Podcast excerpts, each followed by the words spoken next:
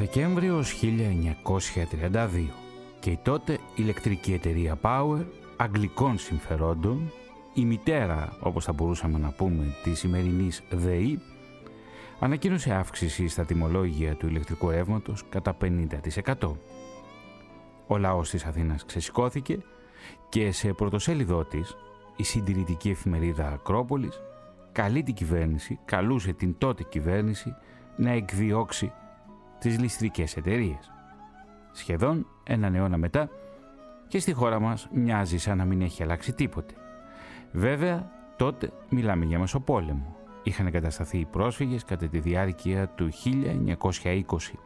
Έχουμε τα πρώτα οικιστικά προγράμματα στις αρχές της δεκαετίας του 1930, ενώ τα οικιστικά προγράμματα για την αποκατάσταση των προσφύγων και βέβαια έχουμε και την υπογραφή της συνθήκης της Άγκυρας όπου μετά τη συνθήκη αυτή θα ταφούν οριστικά τα όνειρα των προσφύγων για επιστροφή στην πατρίδα.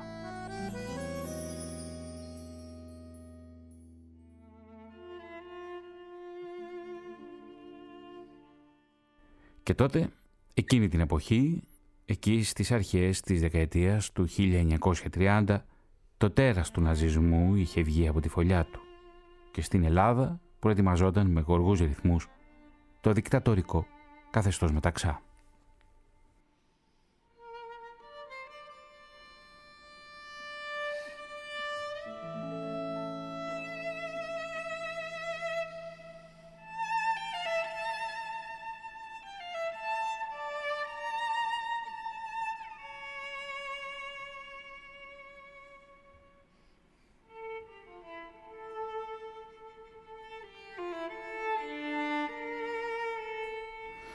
Ένα μεγάλο μέρος από την έρευνα που θα σας παρουσιάσω σήμερα περιλαμβάνεται στην διδακτορική διατριβή μου και θα έχουμε την ευκαιρία να συνδεθούμε σε λίγο με τον δημοσιογράφο Σταύρο Μαλαγκονιάρη για να μας δώσει και εκείνος τη δική του πτυχή σε μια παράλληλη έρευνα.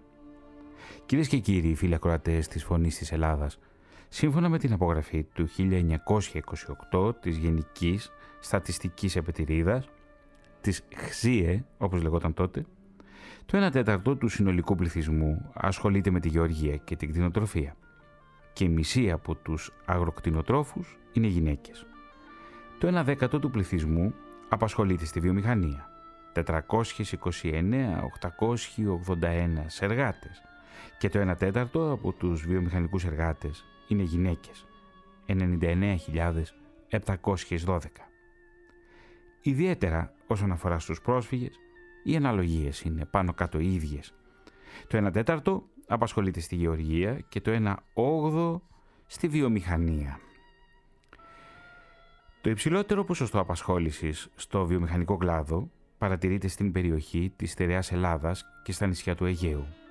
Κυκλάδες και λιπινήσι, λόγω της αλματόδους αύξησης του αριθμού των ορυχείων και γενικά των μονάδων εξόριξης. Αμυγός ανδρικά επαγγέλματα θεωρούνται η αλληλεία και η απασχόληση στις συγκοινωνίες και μεταφορές και ακολουθούν το εμπόριο, οι δημόσιες υπηρεσίες και τα επαγγέλματα που σχετίζονται με το τρίπτυχο πίστη, ανταλλαγή, μεσολάβηση. Λιγότερες γυναίκες απασχολούνται στη βιομηχανία, στην εξόριξη και στην κτηνοτροφία.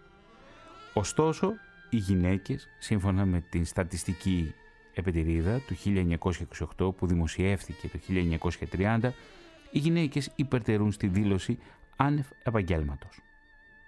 Όσον αφορά στην απασχόληση των προσφύγων στον κλάδο της βιομηχανίας, οι γυναίκες απασχολούνται κατά βάση στην καπροβιομηχανία και στα εφαντουργία. Οι γυναίκες πρόσφυγες ως εκ της ανάγκης εις ειν ευρέθησαν και της ελήψεως εξειδικεύσεως δέχονται να εργάζονται με τα προσφερόμενα ημερομίσθια, αποχωρούν όμως εις την πρώτη παρουσιαζομένη ευκαιρία. Συγκεκριμένα, κατά την περίοδο της εις τα καπναποθήκας πυρεός κατεργασίας καπνού, μέγας αριθμός εκ του γυναικείου προσφυγικού προσωπικού των εργοστασίων κλωστοϊφαντουργίας αποχωρεί και αναλαμβάνει εργασία εις ταύτας διότι το ημερομίσθιο είναι μεγαλύτερο όπως σημειώνει και ο Ριγίνος το 1993 σε μια σχετική ερευνητική εργασία. Οι γυναίκες κυρίες και κύριοι εργάζονται σκληρά στο Μεσοπόλεμο και πέφτουν πολύ συχνά θύματα εκμετάλλευσης, αμείβονται πολύ λιγότερο σε σχέση με τους άντρες. Οι γυναίκες πρόσφυγες που έρχονται μετά την μικρασιατική καταστροφή και την ανταλλαγή απασχολούνται αφενός ως εργάτριες στα εργοστάσια και κυρίως στα κλωστοϊφαντουργία. Στα υφαντουργία που υπήρχαν πάρα πολλά σε όλα τα βιομηχανικά λιμάνια και μιλώ και για τον Πειραιά και για το Βόλο και για τη Θεσσαλονίκη. Κυρίως στον Πειραιά όμως που έχουμε πολύ μεγάλη προσφυγική εγκατάσταση έχουμε πολλά υφαντουργία στην περιοχή που σήμερα αλλά και τότε ονομαζόταν Ρετσίνα. Και βέβαια στα εργοστάσια που βρίσκονται στην παραλιακή ζώνη.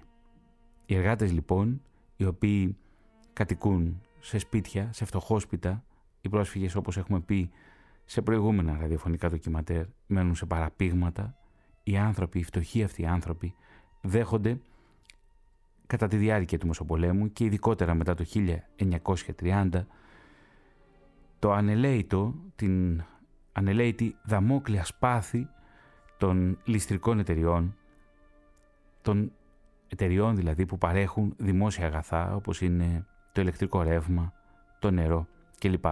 Όμως εδώ θα πρέπει να σημειώσουμε ότι οι περισσότεροι πρόσφυγες οι οποίοι μένουν στα παραπήγματα, οι λεγόμενοι παραπηγματούχοι, δεν έχουν πρόσβαση στο νερό και το νερό έρχεται με νερουλάδες τουλάχιστον στους προσφυγικούς συνοικισμούς του Πειραιά από τον Πόρο. Έρχονται με γαϊδούρια οι νερουλάδες και τα δίνουν στους πρόσφυγες που μένουν στους προσφυγικούς συνοικισμούς. Και εδώ λοιπόν ένα τραγούδι το οποίο εκφράζει την αγωνία για τη φτώχεια των ανθρώπων κατά τη διάρκεια του Μεσοπολέμου και καλωσορίζουμε στη φωνή της Ελλάδας έναν από τους σημαντικότερους και σπουδαιότερους τεχνικούς ήχους, τον Νίκο Νικολόπουλο. Νίκο, Νίκο Νικολόπουλο, Νικολόπουλο, σε ευχαριστούμε θερμά για την παρουσία σου και για όλα όσα έχεις προσφέρει στην ΝΕΤ και στην ελληνική ραδιοφωνία. Παναγιώτη, να ακούσουμε λοιπόν ένα τραγούδι που σηματοδοτεί την φτώχεια και εκφράζει την αγωνία των ανθρώπων κατά τη διάρκεια του Μεσοπολέμου.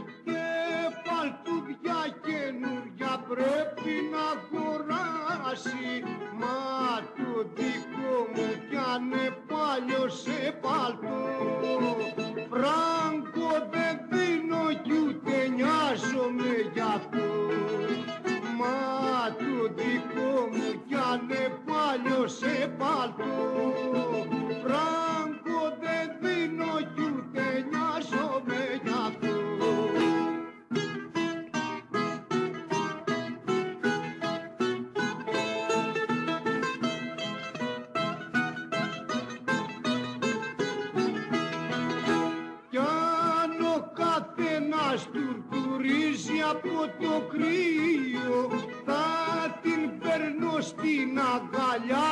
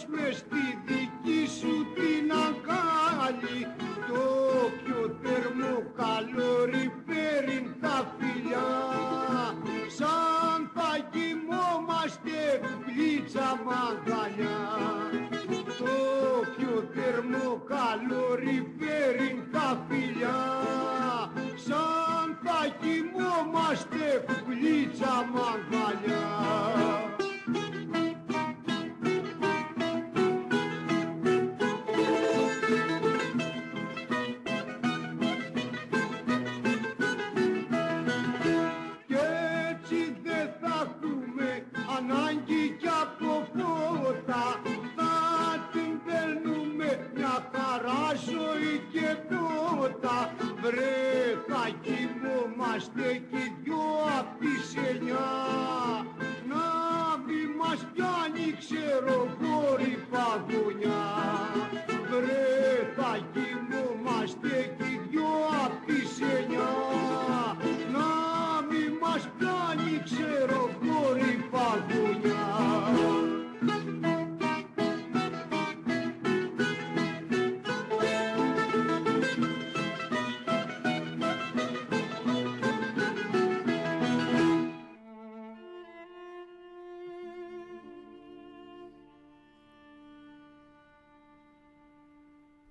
Αφύλακτη διάβαση στις ακρίβειες των καιρό το ραδιοφωνικό ντοκιματέρ που ξετυλίγουμε σήμερα Ιστορίες Μεσοπολέμου και σύμφωνα με τις εκθέσεις των επιθεωρητών εργασίας το 1921 στην κλωστοϊφαντουργία ο ρόλος της εργάτριας περιοριζόταν στην επίβλεψη του δια της μηχανής εκτελουμένου έργου.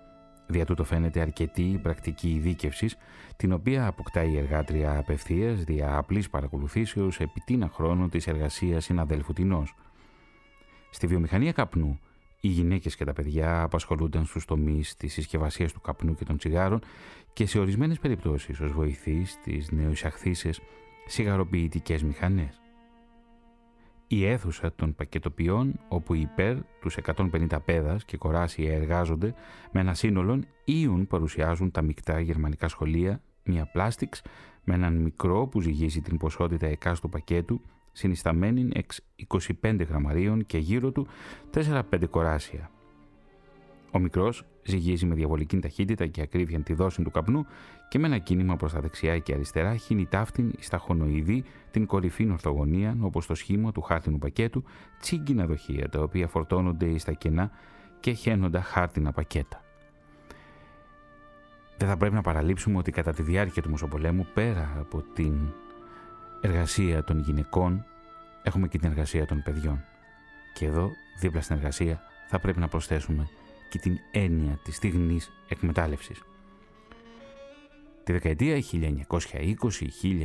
1920-1930 παρατηρείται η εισρωή εργατικού δυναμικού από κάποιες ευρωπαϊκές χώρες και κυρίως από την Ιταλία, προκειμένου να εργαστούν στα εργοστάσια του Πειραιά, μέσα από την έρευνα και μέσα από τα αρχεία του εργοστασίου των φωσφορικών λιπασμάτων στη Τραπετσόνα, εντόπισα αυτή την πληροφορία όσον αφορά το εργατικό δυναμικό από την Ιταλία.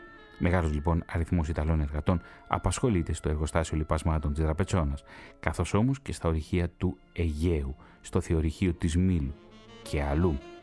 Στη Γενική Κατάταξη των Γεννηθέντων στο εξωτερικό που κατοικούν στην Ελλάδα το 1928 παρατηρείται και ένας υπολογίσιμος αριθμός από τις Ηνωμένες Πολιτείες που ανέρχεται στους 6.036 κατοίκους. Η πληθυσμακή αυτή ομάδα αφορά κυρίως σε παιδιά μεταναστών που τη δεύτερη δεκαετία του περασμένου αιώνα στον τόπο επιστρέφουν στον τόπο της καταγωγής τους. Στο σημείο αυτό θα ακούσουμε μαρτυρίες έτσι όπως τις κατέγραψα στις αρχές της προηγούμενης δεκαετίας από τις περιοχές του Κερατσινίου και της Δραπετσόνας με πρόσφυγες πρώτης και δεύτερης γενιάς. Μετά την καραντίνα το λοιπόν από τον Άγιο Γιώργη του Σαλαμίνας επέστρεφα πάλι στον Άγιο Νικόλαο και σε ενοικιαζόμενα δωμάτια ή σε επίτακτα ε, κτίρια παρέμεναν εκεί. Μετά από ένα διάστημα, μέσα σε άθλιες συνθήκες, με ό,τι υπήρχε ε, υλικό, δηλαδή με ε, χώμα και νερό της θάλασσας, έκναζαν τους πλήθρους και έκτισαν τις παράγκες τους με ε, τσίγκους από πάνω και με πισόχαρτα που καταλαβαίνετε ε, δεν μπορούσαν να αντιμετωπίσουν τις βροχές και τον αέρα. Μιλάμε δηλαδή για τις πόλεις της σιωπής, όπως έλεγε ο Γκράμψη. Και γιατί πόλεις της σιωπής; Γιατί υπήρχε μια ένοχη σιωπή από όλους τους άλλους σε σχέση με τον προσφυγικό πληθυσμό. Οι πρόσφυγες που εγκαταστάθησαν εδώ, σε αυτή την περιοχή, ήσαν φτωχοί άνθρωποι, βιοπαλαιστές. Οι συνθήκες της ζωής ήταν πάρα πολύ δύσκολες. Με πολύ φτώχεια λοιπόν οι άνθρωποι, ε, έκαμαν εδώ πρόχειρους καταβλισμούς, ε, δεν υπήρχε νερό. Υπήρχε μόνο μία πηγή εδώ, στη στάση νερό, που πήγαιναν οι άνθρωποι και έπαιρναν με κουβάδες για τα σπίτια τους το νερό. Δεν υπήρχε ούτε σύστημα αποσχέντευσης, ούτε αποχωρητήρια. Ήταν πολύ δύσκολη η ζωή των ανθρώπων. Μόνο παράγκες. Όλο παράγκες. Στενά, μικρά στενά, ίσα ίσα να περνάει κανείς. Φτώχεια υπήρχε. Δουλεύανε. Εμείς παιδάκια είμαστε, γυρίζαμε ξυπόλυτα. Μη ρωτάτε, δυσκολίες πολλές ήταν. Ναι, ύστερα ήταν έλλειψη τροφίμων, γιατί έπεσαν πάρα πολλοί πρόσφυγες. Είχε πολλά πράγματα. Ήταν πάρα πολύ δύσκολη ζωή, κυρίως τα πρώτα χρόνια. Σιγά σιγά άρχισαν να καλυτερεύουν.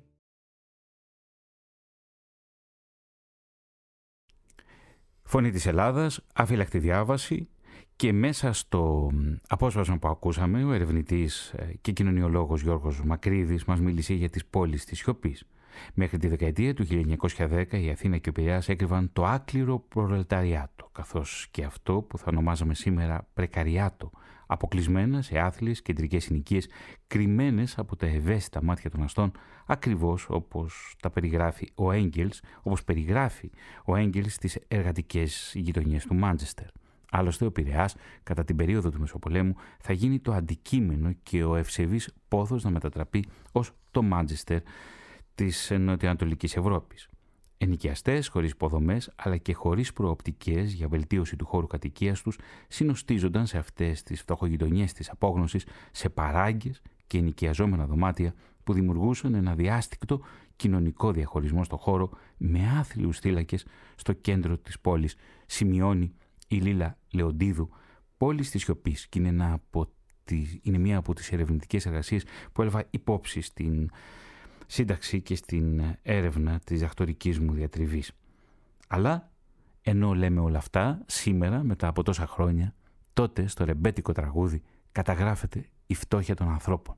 Κατηραμένη φτώχεια.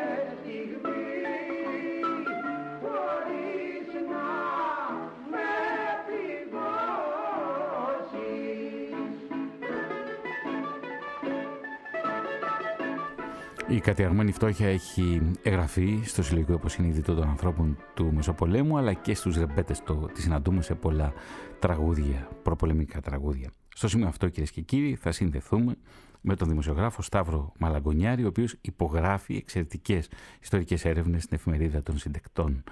Είναι κυριολεκτικά διαμάντια αυτά που γράφει ο Σταύρος. Σταύρο, καλό μεσημέρι. Καλό μεσημέρι, ευχαριστώ πάρα πολύ για τα καλά σας λόγια και και συγχαρητήρια για τη δική σας εξαιρετική δουλειά. Λοιπόν, 10 Δεκεμβρίου του 2017 και δημοσιεύεται στην εφημερίδα των συντακτών το άρθρο «Ξεσηκωμός για τις ληστρικές εταιρείες. Τι σημαίνει λοιπόν τότε στην αρχή του Μεσοπολέμου; Έχουν περάσει 10 χρόνια από την προσφυγική εγκατάσταση, αλλά οι πρόσφυγες και γενικά ο εργατικός πληθυσμός υποφέρει. Θα πρέπει να πούμε ότι οι ραγδαίες αλλαγές ε, που προκλήθηκαν στη χώρα από τις συνέπειες της μικρασιατικής καταστροφής, στις οποίες αναφερθήκατε πάρα πολύ ωραία προηγουμένως, ανέδειξαν την ανάγκη για σημαντικές επενδύσεις υποδομές της χώρας. Για παράδειγμα, το πολεοδομικό συγκρότημα της Αθήνας ξεπέρασε με την έλευση των προσφύγων το 1 εκατομμύριο κατοίκους και φυσικά δεν μπορούσε πλέον να ιδρεύεται με το χρονολογούμενο από τους ρωμαϊκούς χρόνους Αδριάνιο υδραγωγείο το, τη λύση του θέματος, η λύση του θέματος ανατέθηκε το 1925 από την κυβέρνηση Μιχαλακόπουλου στην Αμερικάνικη εταιρεία Ούλεν με την κατασκευή του φράγματος και της τεχνητής λίμνης στο Μαραθώνα.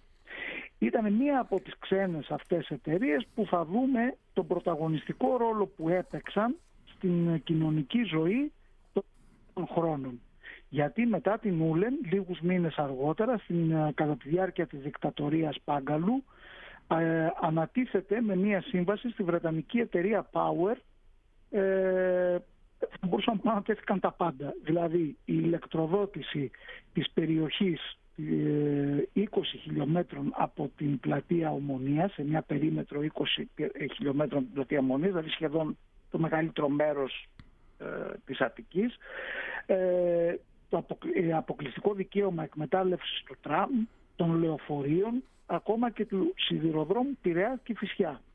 Τα είχε όλα. Το, με, την, ε, με το ξέσπασμα της παγκόσμιας οικονομικής κρίσης του 1929, της οποίας οι επιπτώσεις άρχισαν να φαίνονται γρήγορα και στην Ελλάδα, για να φτάσουμε να το πούμε και αυτό για να ε, το έχει σαν εικόνα και ο ακροατής μας, ε, στην πτώχευση του 1932 ε, είχαμε λόγω αυτής της κρίσης ανεργία, μειώσεις μισθών, ακρίβεια πολύ μεγάλη.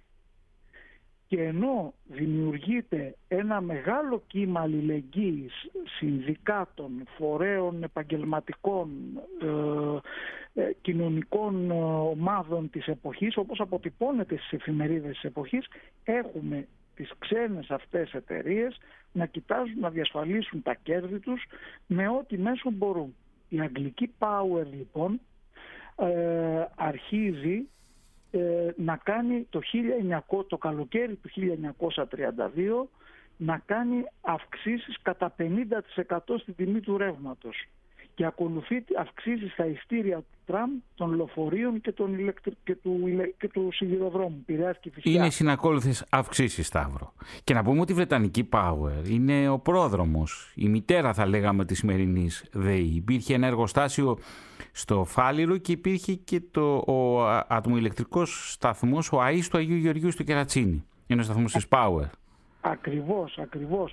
Βέβαια θα πρέπει να πούμε ότι τη δεκαετία του 50 οι κυβερνήσεις Καραμαλή πέταξαν έξω την Power ναι. και την Ούλεν, δημιούργησαν την κρατική ΔΕΗ η οποία ηλεκτροδότησε και το τελευταίο χωριό πράγμα που δεν το κάναν οι ιδιωτικές εταιρείες και αφήναν τον κόσμο ε, στην κατάσταση που ήταν χωρίς ρεύμα κτλ. Ε, Επιστρέφουμε. Ναι. Επιστρέφουμε λοιπόν στις αυξήσεις ε, όπου ε, και εκτός από τις αυξήσεις της Power που είπαμε σε όλα, αυτές τις, ε, σε όλα αυτά τα μέσα που διαχειρίζεται ακολουθούσαν αυξήσεις από την Ούλεν η γαλλική εταιρεία του φωταερίου έκανε απολύσεις παντού υπήρχαν μονοπωλιακά ξένοι, ξένες εταιρείες ε, και υπήρχε βέβαια η εταιρεία φωταερίου και η Siemens Σταύρο Όπως Η αναφέρεις και στο δημοσίευμα. Βεβαίως, ήταν και η Siemens στην τηλεφωνία. Ε, και υπήρχε και μια άλλη βελγική εταιρεία που στη συνέχεια είναι πλάκη στα τραμ. Ήταν ναι, εταιρείες σε όλους τους κρίσιμους τομείς. Απλώς στέκομαι περισσότερο στα κοινωνικά αγαθά που είναι το ρεύμα, Το τα νερό. μέσα μαζικής μεταφοράς και το νερό. Ακριβώς. Τα δημόσια Ε, αγαθά. και το φωταέριο που εκείνη την εποχή ήταν πολύ σημαντικό. Ε, οι πρώτες αντιδράσεις για αυτές τις αυξήσεις γίνανε το καλοκαίρι του 1932 με πρώτο την 1η Ιουλίου του χιλια- ε, εκείνης της χρονιάς ένα ε, μεγάλο ειρηνικό συλλαλητήριο στο πεδίο του Άρεος και δεύτερο συλλαλητήριο γίνεται στον Πειραιά στο Πασαλιμάνι. Το απόγευμα εκείνης της μέρας κλείνουν τα καταστήματα στις δύο πόλεις και συγκεντρώνονται πάνω από 15.000 άνθρωποι σε ένα ειρηνικό συλλαλητήριο στο πεδίο του Άρεου από την πλευρά της Εκκλησίας των Ταξιαρχών, γράφει ο Σταύρος Μαλαγκουνιάρης στο δημοσίευμα της 10η Δεκεμβρίου του 2017.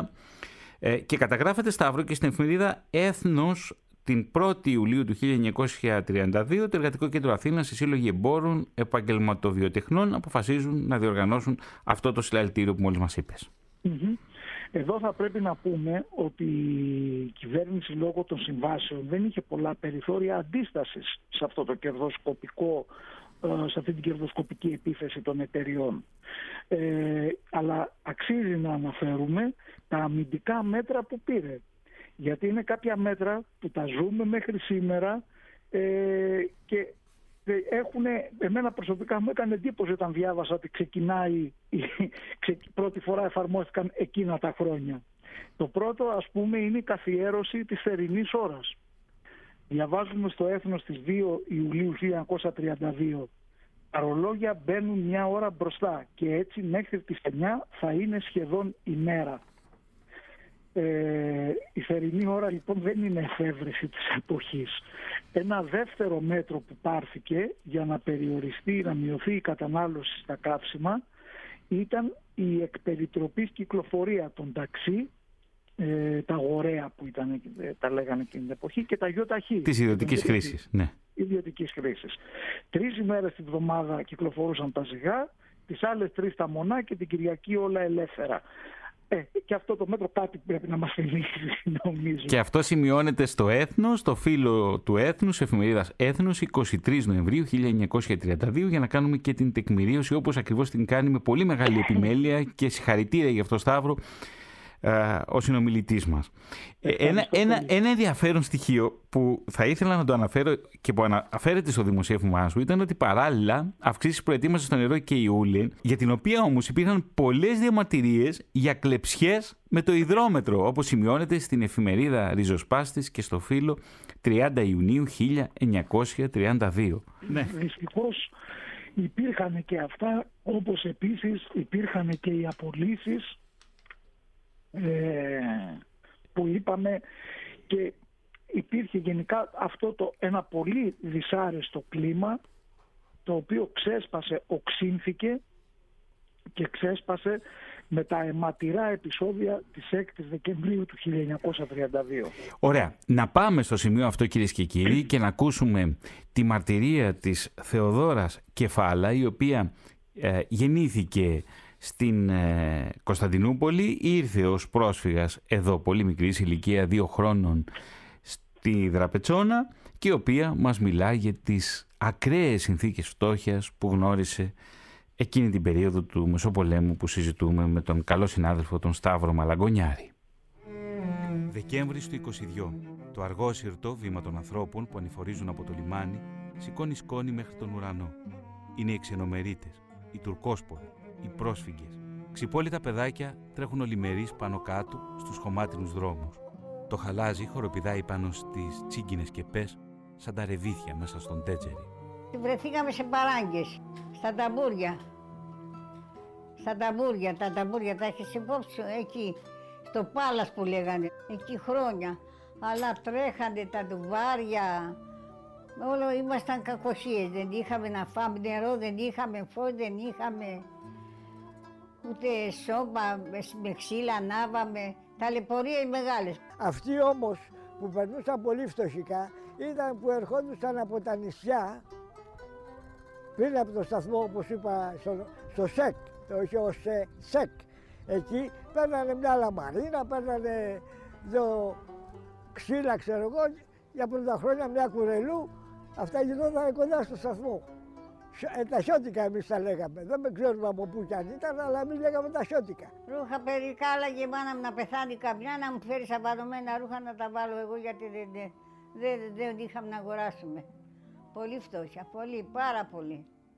Ψωμί, έτσι μας έπαιρνε 100 γράμμια τσιμπά, το Σαββάτο έκανε με εκείνο κεφτέδες και το υπόλοιπο την Κυριακή μακαρόνια με κιμά. Πόσο ήτανε; Και όσο μας έβαζε, δε, δυο κεφτέδες αυτοί δεν, δεν είχε άλλη να πάρω. Δεν χορτέναμε ας πούμε. Μια ζωή μας ήταν, ένα πάπλωμα ήταν από τα πολλά μπαλώματα. Λέγα, ποιο είναι το πάπλωμά μας δεν ξέραμε. Και έβρεχε κιόλας και βρεχόμασταν και από πάνω. Οι παράγκες τρυπήσαν οι μισαμάδες. Δεν είχαμε να αγοράσουμε μισαμάδες. Και τρέχαν και τα νερά, βάζαμε κάτι παλιοσκάφες, κάτι παλιολεκάνες και τρέχαν τα νερά, πιτσιλάγαν και απάνω μας τα νερά αυτά; Πολύ, πολύ βασανιστήκαμε, πάρα πολύ. Ύστερα πήραμε φως, πήραμε αυτά, αλλά λίγο καιρό. Ένας χώρος από παράκες είχε μία τουαλέτα. Όλοι αυτοί σε μία τουαλέτα. Βρωμιά. Το βιβλίο που έπαιρνε και έδινε. Ψωνίζανε μέσα και από το φούρνο και από το μπακάλι. Και όταν πληρωνόντουσαν το Σαββάτο, πηγαίνανε και τα πληρώνανε. Φτώχεια. Ούτε στο δημοτικό σχολείο με στέλνανε η μάνα μου, δεν είχαν ούτε ένα τετράδιο να με πάρουνε. Τι να σου πω, μισή πλάκα σαπούνι, εκείνοι πλεντόμασταν τα πιάτα μας και ε, να λουστούμε τα ρούχα με μισή πλάκα σαπούνι. Μας μάλλον την μάνα μου, έπαιρνε μισό κιλό φρούτο και το έκρυβε να μας δίνει μέρα παραμέρα από ένα να φάμε. Και που πεθαίναμε έτσι με, ε, με τα χέρια τους πηγαίναμε στο νεκροταφείο και τις στάβαμε. Είναι συγκλονιστικό αυτό που μας λέει η Θεοδόρα Κεφάλα και μίλησαν στο συγκεκριμένο απόσπασμα εκτός από τη Θεοδόρα Κεφάλα η οποία έφυγε από τη ζωή α, λίγο μετά τη συνέντευξη, λίγα χρόνια μετά τη συνέντευξη. Η συνέντευξη πραγματοποιήθηκε το καλοκαίρι του 2012. Πρέπει να έφυγε από τη ζωή το 2014 το 2015, δεν είμαι σίγουρος. Επίσης, στο συγκεκριμένο απόσπασμα μιλούν ο Σταυρίκος Παπαβραμίδης αλλά και η νονά μου Μαρία Καλίκη. Και είναι χαρακτηριστικό αυτό που λέει η Θεοδόρη Κεφάλα στη μαρτυρία της. Η μάνα μου παραδουλεύτρα πήγαινε σε σπίτια και έπλαινε και έπαινε κανένα μεροκάματο για να ζούμε. Εγώ δούλεψα 45 χρόνια σε καραμελάδικα. Αλλά κούραση μεγάλη. Τυλάγαμε παραγωγή. Άμα δεν έβγαζες παραγωγή, σε σχολάγανε. Πήγαινε σε άλλο καραμελάδικο. Φωνάζανε τα αφεντικά. Παναγία μου. Τύλαγα γρήγορα και έφευγα από το ένα εργοστάσιο και πήγαινα σ' άλλο. Υπερορία να πάρω καμιά δεκάρα παραπάνω. Δουλεύαμε με την ΟΚΑ. Όση ΟΚΑ θα βγάλουμε θα πληρωθούμε. Είχαμε μεγάλο αγώνα. Άμα ήταν μεγάλη καραμέλα, μας έδινε λίγα λεφτά. Μια δραχμή ας πούμε. Στην ψηλή βγάζαμε τρεις δραχμές. Δεν είναι εύκολο να τυλάς ψηλή καραμέλα. Ύστερα ήρθαν τα μηχανήματα και τις τυλάνε τις καραμέλες. Τόσα χρόνια και τι παίρνω τώρα; 600 ευρώ το μήνα παίρνω. Ευτυχώς καλά είναι και αυτά. Και άλλα 600 παίρνει και ο άντρας μου. Και βοηθάω τώρα και τα παιδιά μου. Περισσεύουν και δίνω και στα παιδιά μου. Γιατί έχουν τα παιδιά μας πιο πολλά έξοδα. Εμείς τρώμε και ένα φαΐ την άλλη μέρα το ίδιο. Εκείνα όμως όχι. Αυτά λοιπόν μου έλεγε η Θεοδόρα Κεφάλα το καλοκαίρι του 2012. Και είναι εκπληκτικό σταύρο ότι συζητούμε για κοινωνικές συνθήκες που συνέβησαν ακριβώς 90 χρόνια από την ημερομηνία που μεταδίδεται αυτό εδώ το ραδιοφωνικό ντοκιματέρ. Και είναι ακριβώς οι ίδιες συνθήκες. Είναι πραγματικά εντυπωσιακό, ωστόσο δεν μπορώ να μην παρατηρήσω ότι αυτές οι μαρτυρίες είναι ιστορικά ντοκουμέντα που πραγματικά μας γυρίζουν πίσω και μας κάνουν να ζούμε ξανά και εμείς που δεν τα ζήσαμε αυτά τα χρόνια. Και αυτό κάνει η αφύλακτη διάβαση, Σταύρο. Στηρίζεται σε προφορικές μαρτυρίες. Αυτό που κάνει πάντα στην ΕΡΤ. Και αυτό που έκανε και συνεχίζει να κάνει τώρα πια μόνο από τη φωνή της Ελλάδας. Γυρίζουμε όμως πίσω στο Μεσοπόλεμο. Και έχουμε λοιπόν κάποια αντίδραση. Γράφεις συγκεκριμένα στο απόσπασμα ότι η γαλλική εταιρεία φωταερίου έκανε απολύσει. Η Power μείωσε κατά 6% τους μισθούς των εργαζομένων στο τραμ και απαιτούσε από τα ιδιωτικά λεωφορεία να τις πληρώνουν χαράτσι δύο δραχμών αναδρομολόγιο. Ποιες είναι οι αντιδράσεις λοιπόν ή ποια μέτρα παίρνει το τότε κράτος; Το κράτος, όπως είπαμε, παίρνει τα, τα αμυντικά μέτρα που προαναφέραμε για τη θερινή ώρα και για τα μονά ζυγά, ε, αλλά οι αντιδράσεις κλιμακώνονται. Ο κόσμος αντιδρά. Δεν ε, μπορεί πλέον ε, να δεχτεί αυτές τις υπέρογγες αυξήσεις που συνοδεύονται από την Bauer με κατάργηση των εκπτωτικών εργατικών εισιτηρίων και κάποιων διαρκείας όπως τα λέγαμε. Έτσι, ε, στα τέλη από τον Νοέμβριο του 1932 αρχίζει να σιγοβράζει ε, μέσα από ε, συνελεύσεις, από συγκεντρώσεις που γίνονται ε, και από δημοσιεύματα είναι αξιοσημείωτο ότι όλες οι εφημερίδες ανεξάρτητα από πολιτικές τοποθετήσεις της εποχής είτε ε, ε, φιλικά προσκύμενες προς την κυβέρνηση Βενιζέλου, είτε φιλικά προσκύμενες προς το Λαϊκό Κόμμα, όλες έχουν ε, πρωτοσέλιδα και εκτενή ρεπορτάζ που δίνουν με επίρρηνη αρθρογραφία κατά των εταιριών αυτών. Είναι χαρακτηριστικό ότι η, η Ακρόπολη δημοσίευε άρθρο στις 2 ε, Δεκεμβρίου που έλεγε, που τους χαρακτήριζε ξένους επιδρομείς οι οποίοι έχουν εγκαταστήσει υπό διαφόρους μορφάς και εις διάφορα κέντρα της Ελλάδος τα ληστρικά λιμέρια των. Ήρθε πλέον η στιγμή να απέλθουν μακράν των ελληνικών συνόρων. Και επαναλαμβάνω, είναι άρθρο της Ακρόπολης, μια συντηρητικής εφημερίδας, η οποία και αυτή όμως αφουγκραζόταν τη λαϊκή αγανάκτηση απέναντι στο κλίμα αυτό. Και την κατέγραφε Σταύρο και την έκανε πρωτοσέλιδο. Βεβαίως, βεβαίως. Ε, εκείνα τα χρόνια ε, οι, οι εφημερίδες προσπαθούσαν να, να αφουγκράζονται το λαϊκό αίσθημα όπως δείχνει η αρθρογραφία τους. Ε, χωρίς να σημαίνει βέβαια ότι όλα λειτουργούσαν τέλεια. Ε, υπήρχε και η τοποθέτηση της κάθε εφημερίδας και αυτό πολλές φορές οδηγούσε σε κάποια ε, δημοσιεύματα που δεν μπορούν να στηρίξουν την ιστορία. Όμως εδώ έχουμε μια γενικευμένη αντίδραση που οδήγησε στις 5 ε, Δεκεμβρίου σε μια μεγάλη συγκέντρωση από τις μεγαλύτερες που γίναν στην Αθήνα με, ε, για δια, διαμαρτυρίας για αυτές τις αυξήσεις.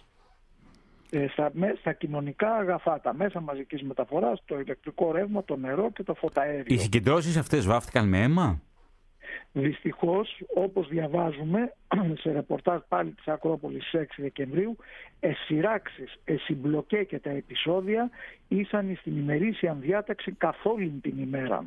Αλλού εκακοποιούνται και ευέροντο απεργοί. Αλλού επιροβολούνται ανώτεροι αστυνομικοί. Αλλού εγίνοντο παρημιώδεις μάχε με ξύλα, λιθοβολισμών και γκλόψ. Και αλλού τέλος άλλοι τραυματίζονται, τραυματίζονται και εις τέλος φτωχός αρτεργάτης έπιπτε νεκρός. Δεκέμβριος 1932 και οι αντιδράσεις των πολιτών πνίγονται με αίμα. Η κατάσταση αυτή συνεχίστηκε και τα επόμενα χρόνια δυστυχώς και το 1934 πάλι σε μια ε, κίνηση της Power να 1η ε, Ιανουαρίου του 1934 να αυξήσει κατά 70 λεπτά της δραχμής την τιμή της κιλοβατόρας και κατά 10 δραχμές το ενίκιο του μετρητή ενέργειας, τότε ο κόσμος πλήρωνε ακόμα και για το μετρητή ενέργειας που είχε στο σπίτι του, πλήρωνε ενίκιο το, το ρολόι του ρεύματος που έχουμε σήμερα. Μάλιστα. Ε, και ζητούσε αύξηση και σε αυτό το ενίκιο η Power. Αυτό προκάλεσε νέες αντιδράσεις, νέες συγκεντρώσεις, νέες κινητοποιήσεις, ε, οι οποίες ε, ε, λόγω των ε, δημοτικών εκλογών που γίνανε, που επρόκειτο να γίνουν το Φεβρουάριο του 1934, περιορίστηκαν σε διαδήματα, σε ειρηνικές συγκεντρώσεις, σε συνάντηση φορέων με τον τότε Πρωθυπουργό Παναγί Τσαλδάρη, ε, αλλά όπως φαίνεται οι κινητοποιήσεις δεν ακύρωσαν τις αυξήσεις στο ρεύμα. Τουλάχιστον οδήγησαν στο πάγωμα μιας αύξησης της τιμής του εισιτηρίου του τραμ που σχεδίαζε να επιβάλλει η Power. Και όλα αυτά, Σταύρο, στην καρδιά του Μεσοπολέμου, όπου τα εργατικά στρώματα, τα οποία είναι περιθωριοποιημένα στους φτωχούς θύλακες γύρω από τα εργοστάσια, όπου έχουν κατασταθεί, όπως είπαμε, και οι πρόσφυγες, βιώνουν την αφόρητη φτώχεια, τη φτώχεια που τους κουρελιάζει τα όνειρα και την καθημερινότητά τους και λίγο μετά, μετά την εγκαθίδρυση του καθεστώτος μεταξά, θα περιοριστούν και οι κοινωνικές ελευθερίες. Σταύρος, ευχαριστώ πάρα πολύ για την ανάλυση σου. Ευχαριστώ πολύ και εγώ για τη φιλοξενία. Και για όλα τα στοιχεία που μας ανέφερες με την πλήρη τεκμηρίωση. Να είσαι καλά. Ευχαριστώ πολύ. Καλή συνέχεια. Ευχαριστούμε πολύ. Κυρίες και κύριοι, ήταν ο δημοσιογράφος Σταύρος Μαλαγκουνιάρη, ο οποίος μας μετέφερε στο Μεσοπόλεμο και εδώ ένα προπολεμικό τραγούδι. Στέλλα Χασκίλ, φτώχεια που με κουρέλιασες.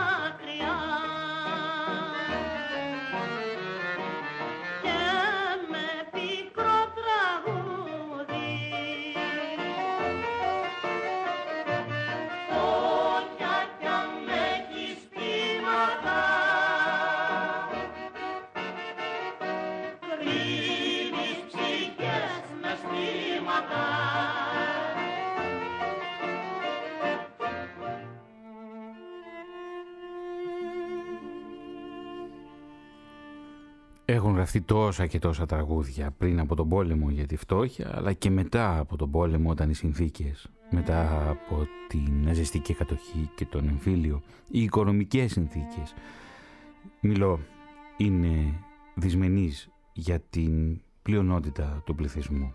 Και ο δρόμος της μετανάστευσης φαντάζει ως μονόδρομος.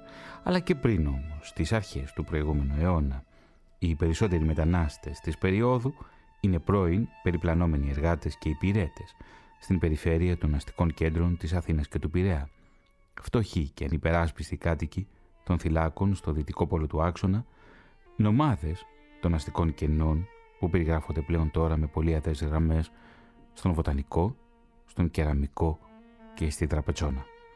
Οι περιπλανόμενοι ζητιάνοι του μεροκάματου, οι αόρατοι των αρχών του 20ου αιώνα, που λίγα τους συνδέουν πλέον με το χωριό τους ή τον τόπο καταγωγής τους, περιμένουν και αναζητούν την πολυπόθητη ευκαιρία μετανάστευσης σε όλη τη δεκαετία του 1910, ανατροφοδοτώντας ωστόσο το εργατικό δυναμικό του λεκανοπεδίου.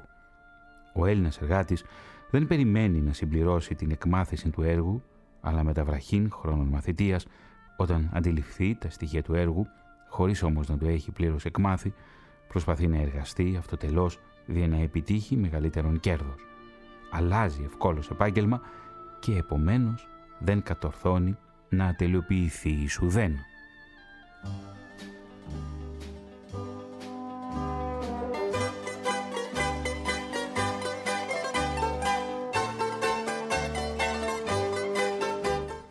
Και εδώ ένα εμβληματικό τραγούδι για τη φτωχολογιά.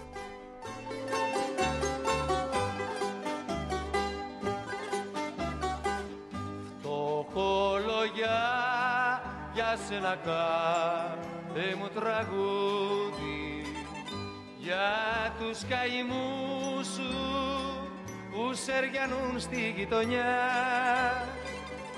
Το κολογιά που απ' το μιλό φτιάχνεις λουλούδι και τους καημούς σου τους πλέκεις ψιλοβελονιά. χέρια σου μεγάλωσαν και πόνεσαν και μάλωσαν άντρες μόνο καπάρι μάτια. Σιλάκι παρισόπουλα, χαρά στα κοριτσόπουλα που έχουν και αγκαλιάζουν τη φωτιά. Που έχουν και αγκαλιάζουν τη φωτιά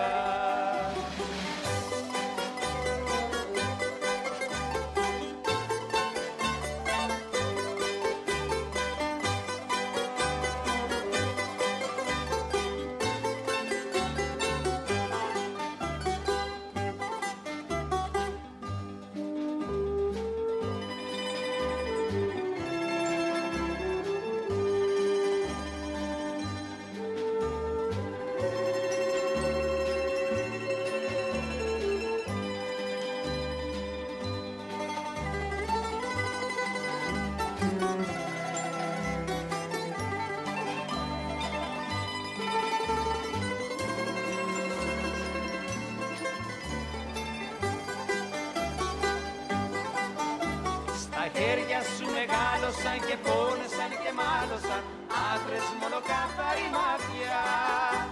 Σιλάκι παρισόπουλα, χαρά στα κοριτσόπουλα που έχουν και αγκαλιάζουν τη φωτιά.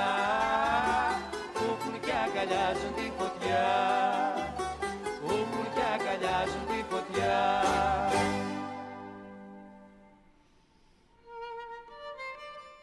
Υπέροχη φτωχολογιά και οι περιστασιακοί εργάτες των πρώτων δεκαετιών του περασμένου αιώνα δρούν ως μονάδες, δεν συγκροτούν συλλογικότητες και άρα δεν μπορούν να διεκδικήσουν καλύτερες συνθήκες εργασίας και μεγαλύτερα μεροκάματα. Αυτοί οι μοναχικοί ομάδες, ακόμα και όταν βρίσκουν προσωρινά στέγη σε κάποιο νοικιστικό θύλακα ή προσκολώνται σε αυτόν από ανάγκη, είναι πάλι μόνοι. Η ταυτότητα του μέλους μιας αγροτικής ομάδας έχει ξεθοριάσει στην πρωτεύουσα και πλέον σχεδόν δεν υφίσταται αλλά η ταυτότητα αυτή δεν έχει αντικατασταθεί από κάποια άλλη. Ο περιπλανόμενος εργάτης δεν κουβαλά την ταυτότητα του βιομηχανικού εργάτη ή του αχθοφόρου. Δεν κουβαλά πλέον καμία ταυτότητα. Ένας αόρατος και παρατήρητος νομάς που μετρά το βίο του μέρα με τη μέρα, που μόνο βραχύβια σχέδια μπορεί να κάνει, που σήμερα μπορεί να δουλεύει σε ένα εργοστάσιο στη Τραπετσόνα, αύριο σε ένα άλλο εργοστάσιο στην περιοχή του Φαλήρου και την επόμενη εβδομάδα σε ένα εργοστάσιο του Βοτανικού, εάν και εφόσον του προσφερθεί μεροκάματο από κάποιον επιστάτη εργοδηγό. Ο ονομάς αυτός δεν θέλει να ειδικευθεί αφού ο ίδιος δεν σχεδιάζει το μέλλον του στη βιομηχανία. Πολλές φορές δεν το σχεδιάζει και πουθενά αλλού. Ο διακαής πόθος για τη μεγάλη μερίδα των ανειδίκευτων εργατών της περίοδου είναι η τυφλή με την έννοια του αυτοσκοπού μετανάστευση στο εξωτερικό. Και βέβαια, μια που μιλήσαμε για το βοτανικό, γύρω από το και μιλήσαμε και για την εταιρεία του φωταερίου, στο λεγόμενο γκαζοχώρι έχουμε τα άθλια παραπήγματα, τον άθλιο εργατικό συνοικισμό που κάποια άλλη φορά σε κάποιο άλλο ραδιοφωνικό ντοκιματέρ θα ασχοληθούμε. Κυρίες και κύριοι, αυτή ήταν η αφύλακτη διάβαση με τον γενικό τίτλο στις ακρίβειες των καιρό το ραδιοφωνικό ντοκιματέρ που μεταδώσαμε σήμερα. Ο Παναγιώτης Ιατρίδης φρόντισε τον ήχο. Ο Θωμάς Ήδερης ήταν στην έρευνα τεκμηρίωση και παρουσίαση και μας βοήθησε πολύ ο δημοσιογράφος Σταύρος Μαλαγκονιάρης με την έρευνα που παρουσίασε για τις εταιρείες, τις ιδιωτικές εταιρείες του Μεσοπολέμου και τις αυξήσεις στα τιμολόγια. Κυρίες και κύριοι, καλό μεσημέρι από την Αθήνα και μια οπωσδήποτε υπενθύμηση. Εγώ φτωχός γεννήθηκα.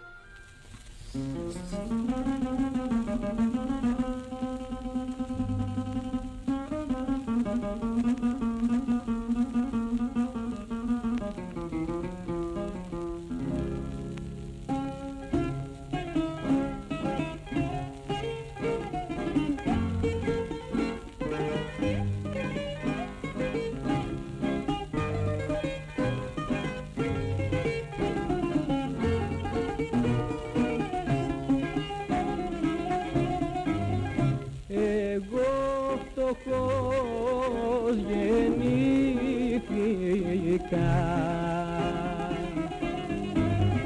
Σ' αυτήν εδώ τη σφαίρα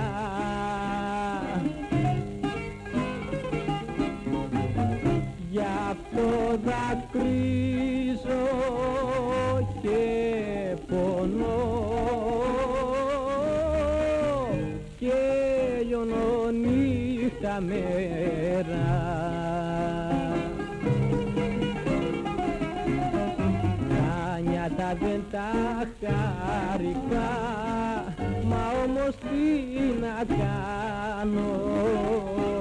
Εγώ φτωχός γεννήθηκα φτωχός να πεθάνω.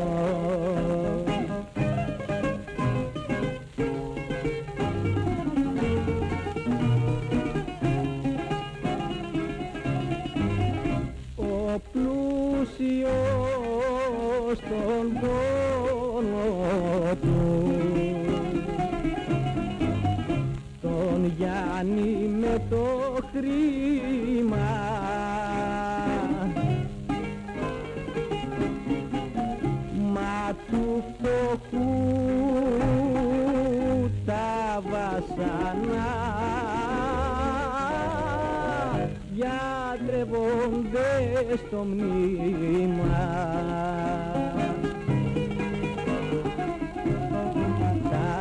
Τα νιάτα δεν τα χαρικά Μα όμως τι να κάνω.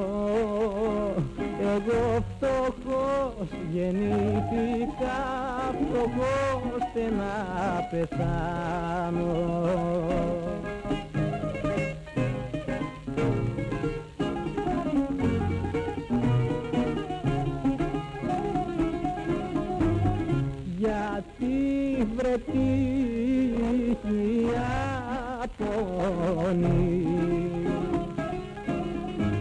με έχεις καταδικάσει.